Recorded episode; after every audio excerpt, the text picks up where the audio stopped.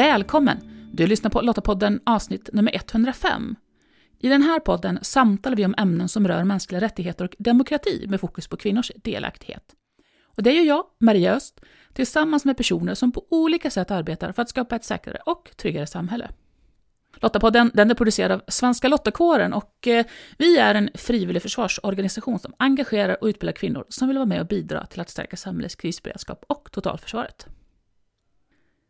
I det här avsnittet möter du Thomas Bull som är trygghetsutvecklare i Malmö stad med fokus på hatbrottsfrågor. Thomas har en lång erfarenhet med sig från Polismyndigheten där han jobbade med människor i kris eh, och under många år specifikt med brott i nära relationer. Häng med! så berättar Thomas vad hatbrott är och hur Malmö jobbar med att öka medvetenheten om hatbrottsfrågor inom kommunen och hos sina samarbetspartners. Thomas, välkommen till Lottapodden. Tack ska du ha. Kan inte du börja med att berätta lite kort, vem är du? Ja du, Thomas Bull heter jag, eh, arbetar för Malmö stad med trygghetsfrågor. Är trygghetssamordnare eller trygghetsutvecklare som jag väljer att kalla det. Eh, trygghetsfrågorna de är breda men jag har mitt specialområde som är hatbrott. Och det har jag tagit med mig från eh, Polismyndigheten. Jag var, jobbade inom Polismyndigheten i 25 år och nästan alltid arbetat med människor i kris i olika roller och i olika former. Bland annat har jag jobbat som brott i nära relation heter det numera, familjevåld hette det tidigare, utsatta kvinnor och barn har eh, varit nationell förhandlare i krissituationer. Om du tänker dig alltifrån gisslantagandet, farlig person eller någon som är begrepp att begå självmord. Har även arbetat med människor i kris i katastrofområden eh, efter tsunamin. Så eh, ledde jag först några grupper här i södra Skåne och sen så var jag nere i Thailand och jobbade en månad. Mm. De senaste åren inom polisen, eh, allt sedan 2008, har jag börjat jobba med hatbrott. Och det var väl en fråga som eh, jag bara fick att man skulle jobba med lite med vänstran sådär, men efterhand som jag jobbade med det så upptäckte jag att detta är ett stort samhällsproblem. Och eh, det blev till slut att jag startade hatbrottsgruppen i Malmö och var chef över den fram till 2015 när jag gick över till staden. Och nu försöker jag få in eh, hatbrottstänket eller hatbrottsglasögonen för att försöka samordna kommunen, polisen och framförallt med civilsamhället. Och eh, det är såklart många, många hinder på vägen men eh, jag ser att vi, vi ska få igång detta också. Och Malmö stad har ju jobbat länge väldigt systematiskt med just trygghet och säkerhetsfrågor. Vad, mm. Kan du berätta lite om det arbetet? Vad är liksom målet och hur definierar ni trygghet? Ja usch, vad är trygghet, vad är otrygghet? Vi försöker tänka oss i en, eh, vi kallar det preventionstriangel. Om man tänker sig längst ner att vi arbetar med främjande och förebyggande åtgärder. Och främjande och förebyggande åtgärder, där arbetar vi väldigt mycket ihop med eh, vi tänker så här att hur ska vi agera innan problemen hinner uppstå? Det, det kallar vi främjande. Och där arbetar vi väldigt mycket med eh, eh olika fastighetsägare, skolan, bibliotek och där vi arbetar med den universella preventionen, det vill säga för alla. Sen kommer vi lite högre upp i den här eh, preventionstriangeln så är vi inne på något som kallas den selekterade preventionen. Eller om man slarvigt ska säga, att identifiera problem. Och där är vi inte riktigt med i matchen nu, men vi håller på att jobba med det. För mig handlar det om att skapa en lägesbild. Vad är det vi ser i olika delar i Malmö och vilka behov har de här olika lokalområdena och eh, hur kan vi gå in och åtgärda? Och överst i den här preventionstriangeln så har vi individen och det kan vara alltifrån ungdomar med särskilda insatsgrupper eller lagen om unga lagöverträdare som polisen och kommunen jobbar med. Eller om du tar vuxna och då är vi uppe kanske och pratar om grov organiserad brottslighet, avhopparprogram eller återvändare.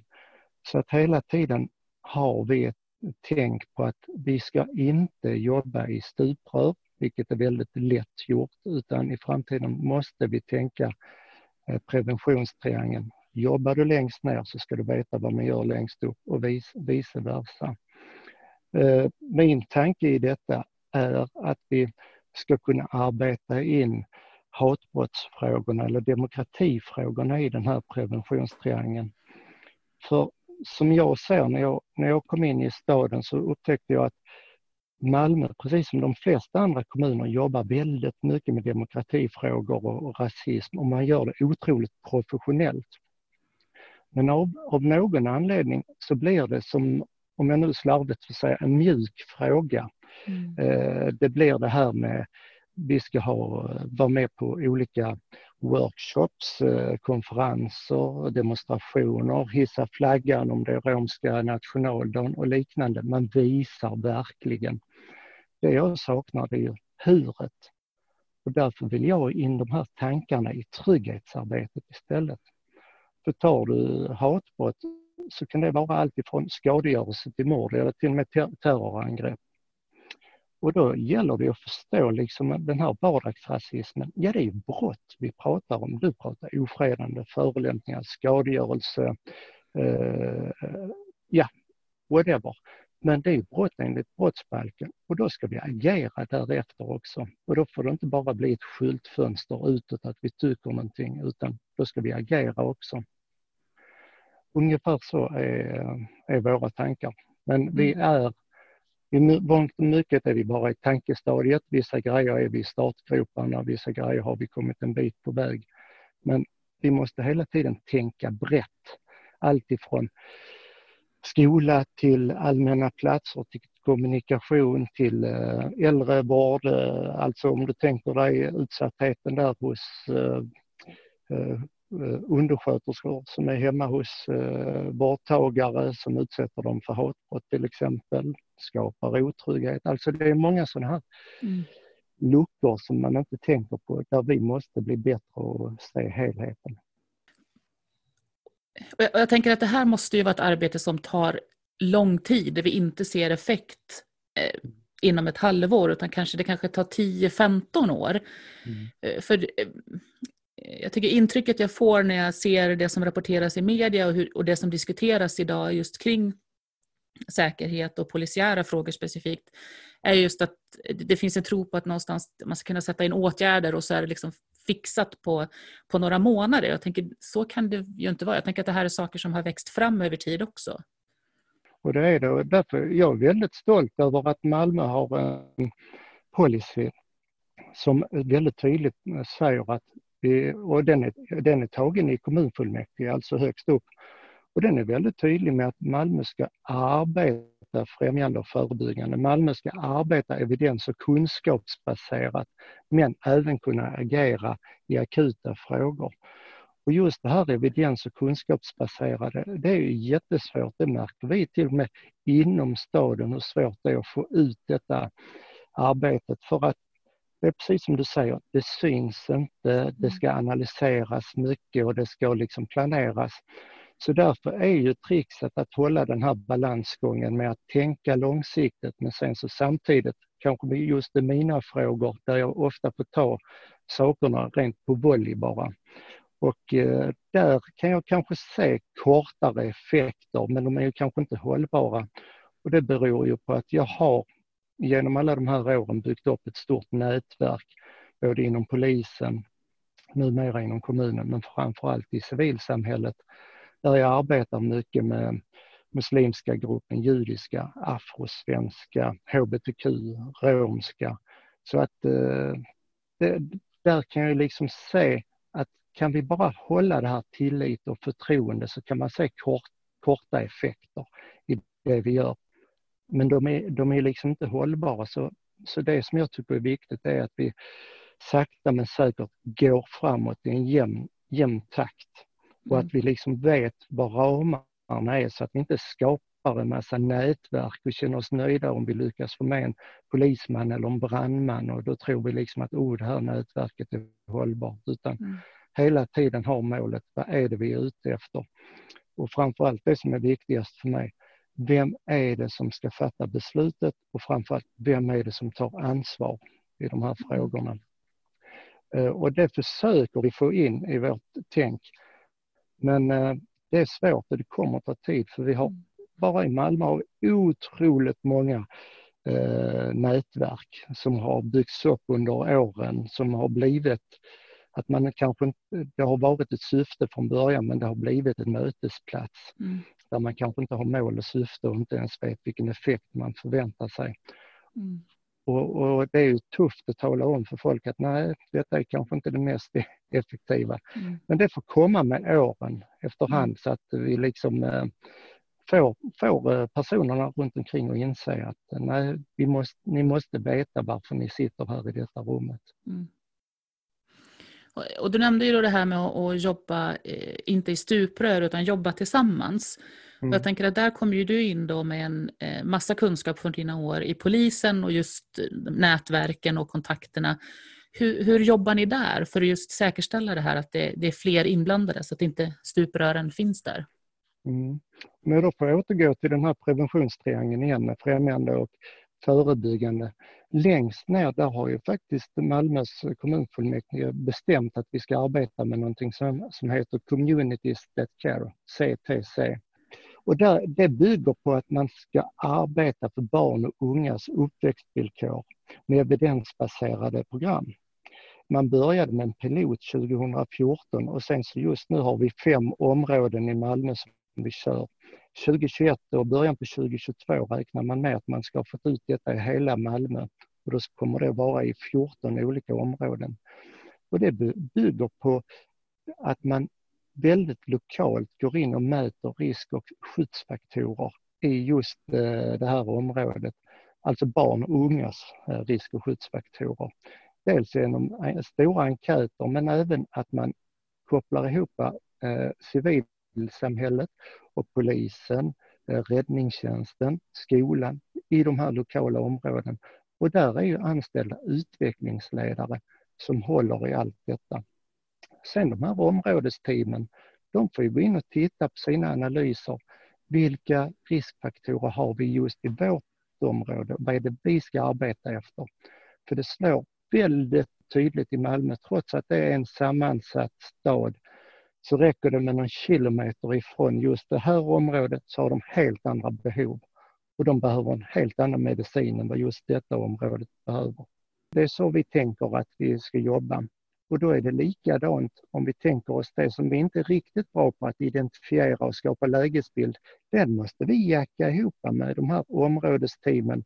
Vad är det ni ser ungas livsstil? Vad behöver unga där och hur kan vi jacka ihop häret och nuet? Där man tänker kanske inte lika långsiktigt. Och, och hatbrotten då som är din, ditt specialområde. Hur har du sett att det har utvecklats över åren? Har det, har det blivit mer eller vad är det som händer? Det är rätt så lurigt det där, det där för att eh, hatbrott är ju typiskt sånt här där det är ett stort mörkertal. Anmälningarna är inte sådär jätte, jättemånga vilket innebär att när man börjar jobba med det och rota i det som jag gjorde i Malmö då, helt plötsligt så steg ju siffrorna. Mm. Och det var jag ju jättestolt över. För mig var det ju liksom att då hade jag ju fått kontakt med civilsamhället, etablerat tillit och förtroende, att de vågade anmäla. Men då kom ju kritiken att hatbrotten stiger i Malmö. Har ni tappat greppet totalt? Så det, det blev också väldigt så här att ja, vi såg en effekt men kanske inte samma effekt som media såg. Så där gäller det hela tiden att eh, veta varför stiger de här siffrorna. Mm. Och bara för att sätta det lite i perspektiv då. Eh, eh, du sa lite kort vad, vad hatbrott handlar om, men vad är det för någonting som de här personerna blir utsatta för? Det är väldigt olika. Tittar vi på eh, antisemitismen till exempel, som är väldigt i eh, ropet just nu, så har du allt ifrån eh, klotter eller åverkan mot till exempel synagogan. Du har rabbinen som i Malmö som eh, är väldigt synlig eftersom att han har sin, eh, sin eh, svarta klädsel och stora hatt och långa skägget och är väldigt tydligt vem, vem han är. Så att han har ju fått motta en del förolämpningar och ofredanden när han är ute och går. och, och, och, eh, som judarna säger att de får ju, vågar ju inte visa sin eh, mm. typ halsband eller kan, kan gå med kippa och så här. Så att det får de ju gömma. Men tar du en grupp som inte kan gömma, då är det, pratar du om hudfärgen, hudfärgen mm. mörkhyade. Och de har ju en helt annan problematik. Eh, och eh, enligt Brå vill jag minnas att just där steg hatbrotten vad gällde våld, alltså misshandel och liknande mot eh, mörkhyade. Tar man islamofobi, alltså muslimska gruppen, så kan det handla om allt om ofredande, att man går fram och drar i sjalar, alltså slöjorna på, på, på bussar och liknande. Att man Eh, hånar och ifrågasätter dem med, olika, med tanke på eh, händelser i omvärlden. Till exempel mm. att säga att det har varit ett eh, terrorangrepp någonstans i Europa och så är gärningspersonen muslim. Då märks det direkt här. Det kan vara omvärldshändelser nere i Gaza. Då märks det direkt. Jag brukar säga att bombar man i Gaza så regnar det i Malmö. Det märks väldigt tydligt. Mm. Eh, tar du den romska gruppen som har en historik vad gäller diskriminering och liknande så går det också i vågor eh, med hatbrotten mot dem. HBTQ som egentligen finns i alla grupper, även om alla grupper kanske inte erkänner det, men mm. som finns i alla grupper. Och där du har personer som får gömma vem de egentligen är eller vem de älskar och, och liknande. Så det otroligt brett spektra. Och vi har ju försökt att belysa det, för nu har jag fått äran att vara samordnare i eh, ett politiskt forum som är helt nytt. Det började nu under januari 2020. Och det, där innebär det att eh, jag sitter som samordnare och då Eh, har vi sju stycken politiker ifrån olika partier och de kommer ifrån de partierna som sitter i kommunfullmäktige. Det är sju stycken partier. Och där sitter jag alltså med sju stycken politiker, alltifrån vänstern till högern. Och eh, då ska vi prata trygghet och demokrati. Tanken är att de här politikerna ska kunna få chansen att möta Malmöbor och prata trygghet och demokrati och bara få sätta sig med de här politikerna och komma överens. Vad vill ni prata med Malmöborna om? Det är kanske inte det lättaste. Men eh, som tur är, peppar peppar, så har jag ju min eh, erfarenhet i hatbrott. Så nu under 2020 så sa vi det här att eh, ska vi prata hatbrott? Ja, men det ska vi. Bra, för då har vi i alla fall en definition att förhålla oss till. Så nu under våren så har politikerna velat träffa unga personer i Malmö med risk för att utsättas för hatbrott eller kränkningar. Så under våren här så har jag varit ute i mina nätverk och eh, raggat ihop eh, ungdomar i gymnasieålder. De ska vara ja, 6-10 stycken som ska kunna bjudas in, sätta sig två timmar kvällstid med politiker och berätta så här är det att vara ung i Malmö och med risk för att utsättas för mm. hatbrott. Och det har varit en resa som har varit helt otrolig. Jag är ändå rätt så garvad i de här frågorna. Men det var även tufft för mig att sitta med. Jag satt med på alla möten och förde anteckningar. Sitta med där och lyssna på de här ungdomarna som berättar hur det är att bli utsatt, till exempel i skolmiljön, vilket alla grupperna pekade på att där är en hel del utsatthet med rasism. Eh, över sociala medier. Mm. Eller som jag var inne på det här med omvärldsbevakningen. Mm. Det händelser i, som händer och helt plötsligt så ska unga, unga personer i skolan ska stå till svars till Israels politik, eh, mm. vad som är skillnad mellan judiska judarna och Israels politik unga muslimer som helt plötsligt ska behöva förklara det här med handskakningsdebatt eller slöjdebatt eller terrorism eller IS. Mm.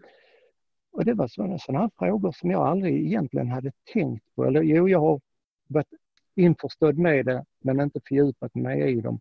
För som polis så jobbar jag med de frågorna som kom in. Mm. Alltså kanske inte just långt ner i skolan. Mm. Så det blev ju nytt för mig också att, och framförallt för politikerna som verkligen blev aj och oj för dem. Va? Så att eh, nu under hösten eller sensommaren här så har eh, politikerna fått träffa uniformsyrken. Eh, om du tänker dig eh, eh räddningstjänsten, polisen och parkeringsövervakare. Jag tog med där personer med annan etnicitet, hudfärg, sexuell läggning och sånt. De satt, tittade politikerna i ögonen och sa, så här är det att arbeta i de här yrkena. Vi blir kränkta, inte för att vi har den här uniformen, polisuniformen, utan för den personen jag är, det vill säga att jag är mörkhyad. Och det, det är också sånt här som man inte tänker på. Och det är likadant kränkningarna på arbetsplats, vilket som är ett arbetsmiljöproblem. Mm. Sådana här grejer kommer också upp. Eh, senast mötte vi eh, pedagoger och lärare som också berättade hur det är för dem. Nu nästa vecka har jag bjudit in eh, personer som jobbar inom vården, precis som jag var inne på tidigare. Hem, hemsjukvården mm. som, är, som ofta är kommunal men framförallt vårdtagarna är ju medborgare i mm. kommunen. Och utsattheten som de här undersköterskorna och sjuksköterskorna mm. känner för att de kommer in kanske med slöja eller annan hudfärg och mm. liknande. Där man vägrar ta emot deras uh, tjänster och liknande. Mm.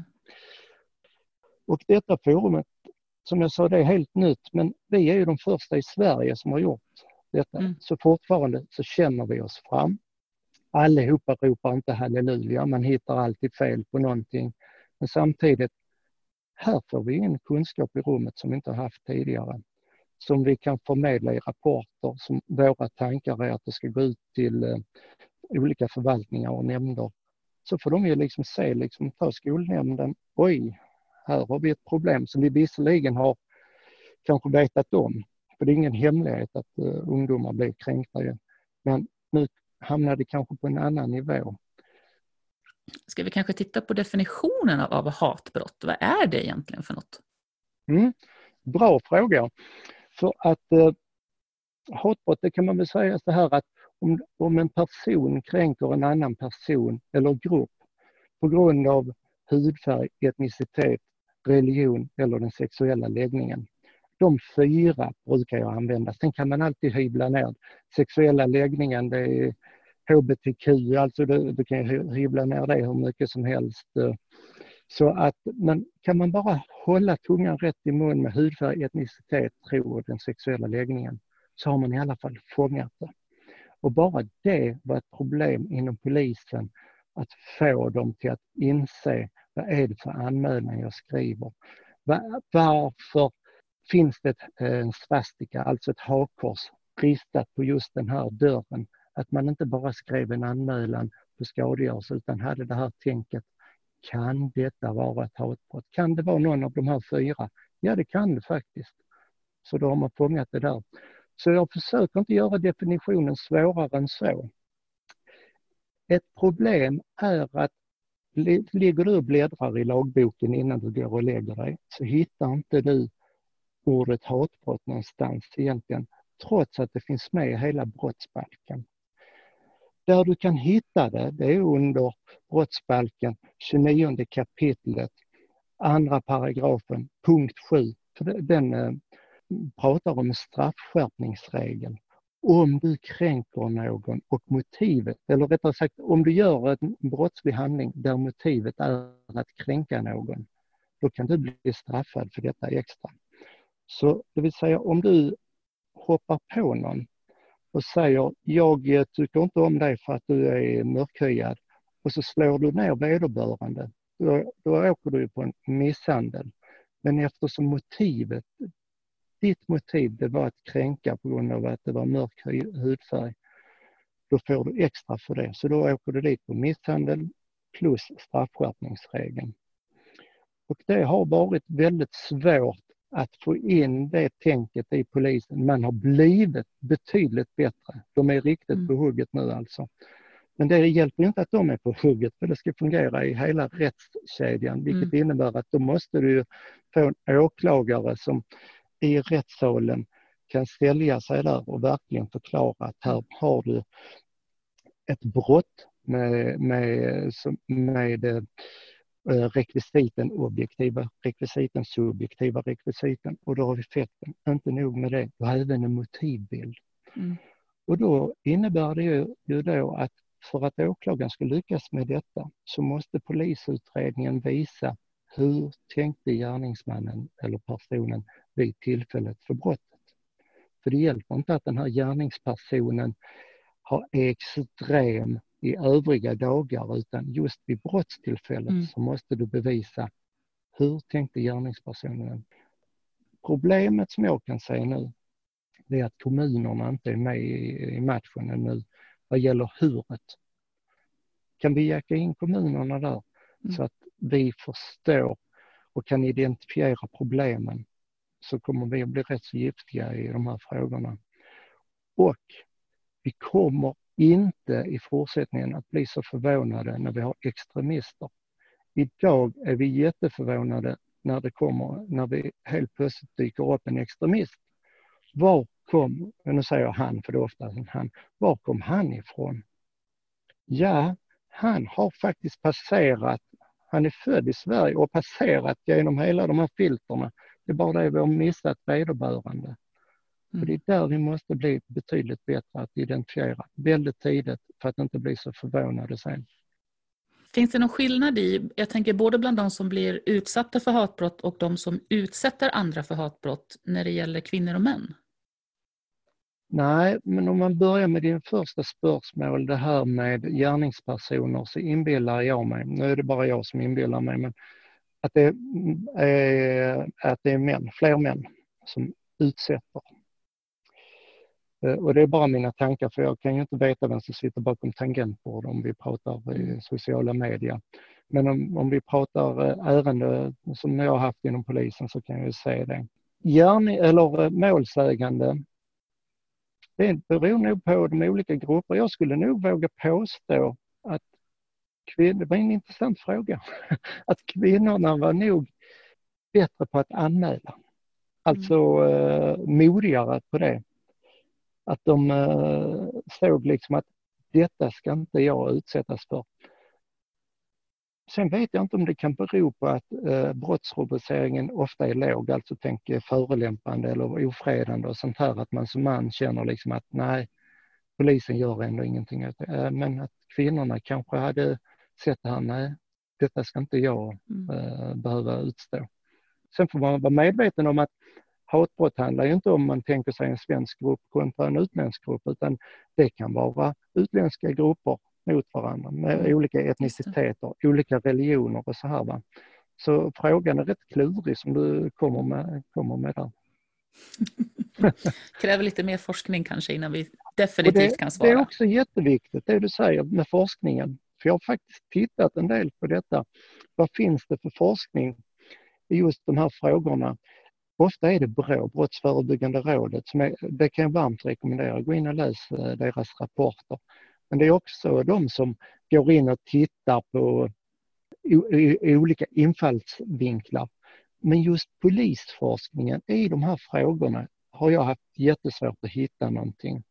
Eh, själva huret. Mm. Det finns jättemycket om eh, typ lokalpolis eller kameraövervakning, brottsförebyggande åtgärder och sånt här men inte när man pratar hatbrott. Mm. Och det är därför det är viktigt för mig att gå tillbaka igen och tänka att vi stoppar in hatbrott i de här brottsförebyggande åtgärderna. Så att polismännen och kvinnorna har dessa tankar med sig när de kommer ut på platsen. Mm. Men jag tänker så lite avslutningsvis då. Eh, som enskild individ, hur kan eh, en person hjälpa till att eh, främja så att hatbrotten blir färre oavsett om man blir utsatt själv eller inte? Civilkurage, säger jag. Börja där. Alltså man, eftersom att hatbrott ingår i alla andra brott så är det egentligen inte så svårt att upptäcka. Är det någonting man ser och man känner detta är inte okej. Okay. Detta hade jag aldrig accepterat. Nej, då ska ju inte någon annan göra det heller. Ibland behöver det inte ens vara ett brott. Utan ibland kan det vara något som tar exakt lika hårt i hjärtat på de utsatta. Det kan handla om något som både du och jag egentligen ser varje dag. Kanske till och med i fikarummet. Skämten. Mm. Det här man drar ett skämt och sen så, ja men det var bara ett skämt. Mm. Det är inte riktat mot dig utan det är till någon annan för du är ju ändå inte sån. Men det tar exakt lika, lika hårt.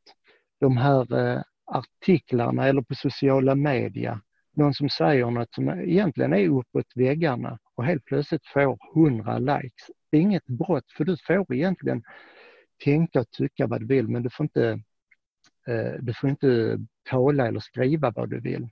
Men ibland är det inget brott, det är bara vad du tycker. Kanske lite oskyldigt men där finns en baktanke bakom. Och samlar du ihop de här då upptäcker du snart att mm, den, här, den här luften i detta rummet är inte riktigt frisk. Och där kan du som eh, vanlig dödlig medborgare gå in och säga detta är inte okej. Okay. Perfekta slutord tycker jag. Thomas, tack. tack. så jättemycket för att vi fick eh, prata med dig om de här frågorna och lycka till i ditt arbete. Tack så mycket. Tack själv. Det är ju en intressant fråga det där. Vad är trygghet och vad är otrygghet? Svaret på den frågan är ju väldigt individuell och det som är tryggt för mig kanske är otryggt för dig. Och för att vi ska förstå varandra och skapa en bättre lägesbild över vad som är otryggt så är mötet ett väldigt bra verktyg tycker jag. Eh, precis som Thomas berättade med att politiker träffar olika grupper av Malmöbor. Jag tror ju att när vi vågar mötas och lyssna på en annan persons berättelse, först då kan vi börja göra oss en uppfattning om deras verklighet. Jag vill också trycka på vikten av att ha civilkurage, att våga säga ifrån. Det kan såklart vara svårt att ha det modet, så öva, öva, öva. Öva på de där skämten i fikarummet till exempel. De kan kanske ses som små saker, men som Thomas sa, de kan skära rakt i hjärtat. Thomas är en av talarna på konferensen Trygg och säker som skulle ha genomförts nu i slutet av november, men coronapandemin sätter käppar i hjulet. Så håll utkik efter nytt datum. Länk till mer information relaterat till det vi samtalat om i det här avsnittet, det hittar du på lottapodden.se. Om du, precis som Svenska Lottakåren, tycker att fred, demokrati och mänskliga rättigheter är värda att försvara och du vill vara med och bidra till vårt samhälles krisberedskap och totalförsvar, ja men då ska du gå till svenskalottakåren.se. Där hittar du information om hur just du kan bidra. Nästa avsnitt av Lottapodden det kan du lyssna på om två veckor den 29 oktober och då möter du Jan Olsson som jobbar med cyberbrottslighet. För det första så ska det ju vara internetrelaterad och så ska man ju använda sig av internets möjligheter att vara anonym eller internets möjligheter att angripa andra. Man gör dataintrång hos privatpersoner eller hos företag och stjäl saker. Man planterar skadlig kod hos företag så man hela tiden kan sitta och lyssna vad är det de säger. Man kan stjäla informationen utan att de vet att man är där. Man kan också ta sig in i företag och företags mejlkonversationen och utge sig för att vara vd för det företaget och på så sätt dels få företagshemligheten men också till exempel se till att fakturer skickas till höger och vänster i, i vdns namn. Då. Så att eh, det är väldigt många och allt från väldigt komplexa brott till absolut inte komplexa brott som ryms inom då cyberbrottsepitetet eh, om man ska uttrycka sig så. Som du inte redan gör det, prenumerera gärna på Lottapodden för att säkerställa att du inte missar nästa avsnitt. Du hittar podden i Apple Podcast, Podbean eller på Spotify. Och om du gillar Lottapodden, berätta gärna för andra om den så att fler hittar oss. Och tack för att du lyssnar. Hej så länge!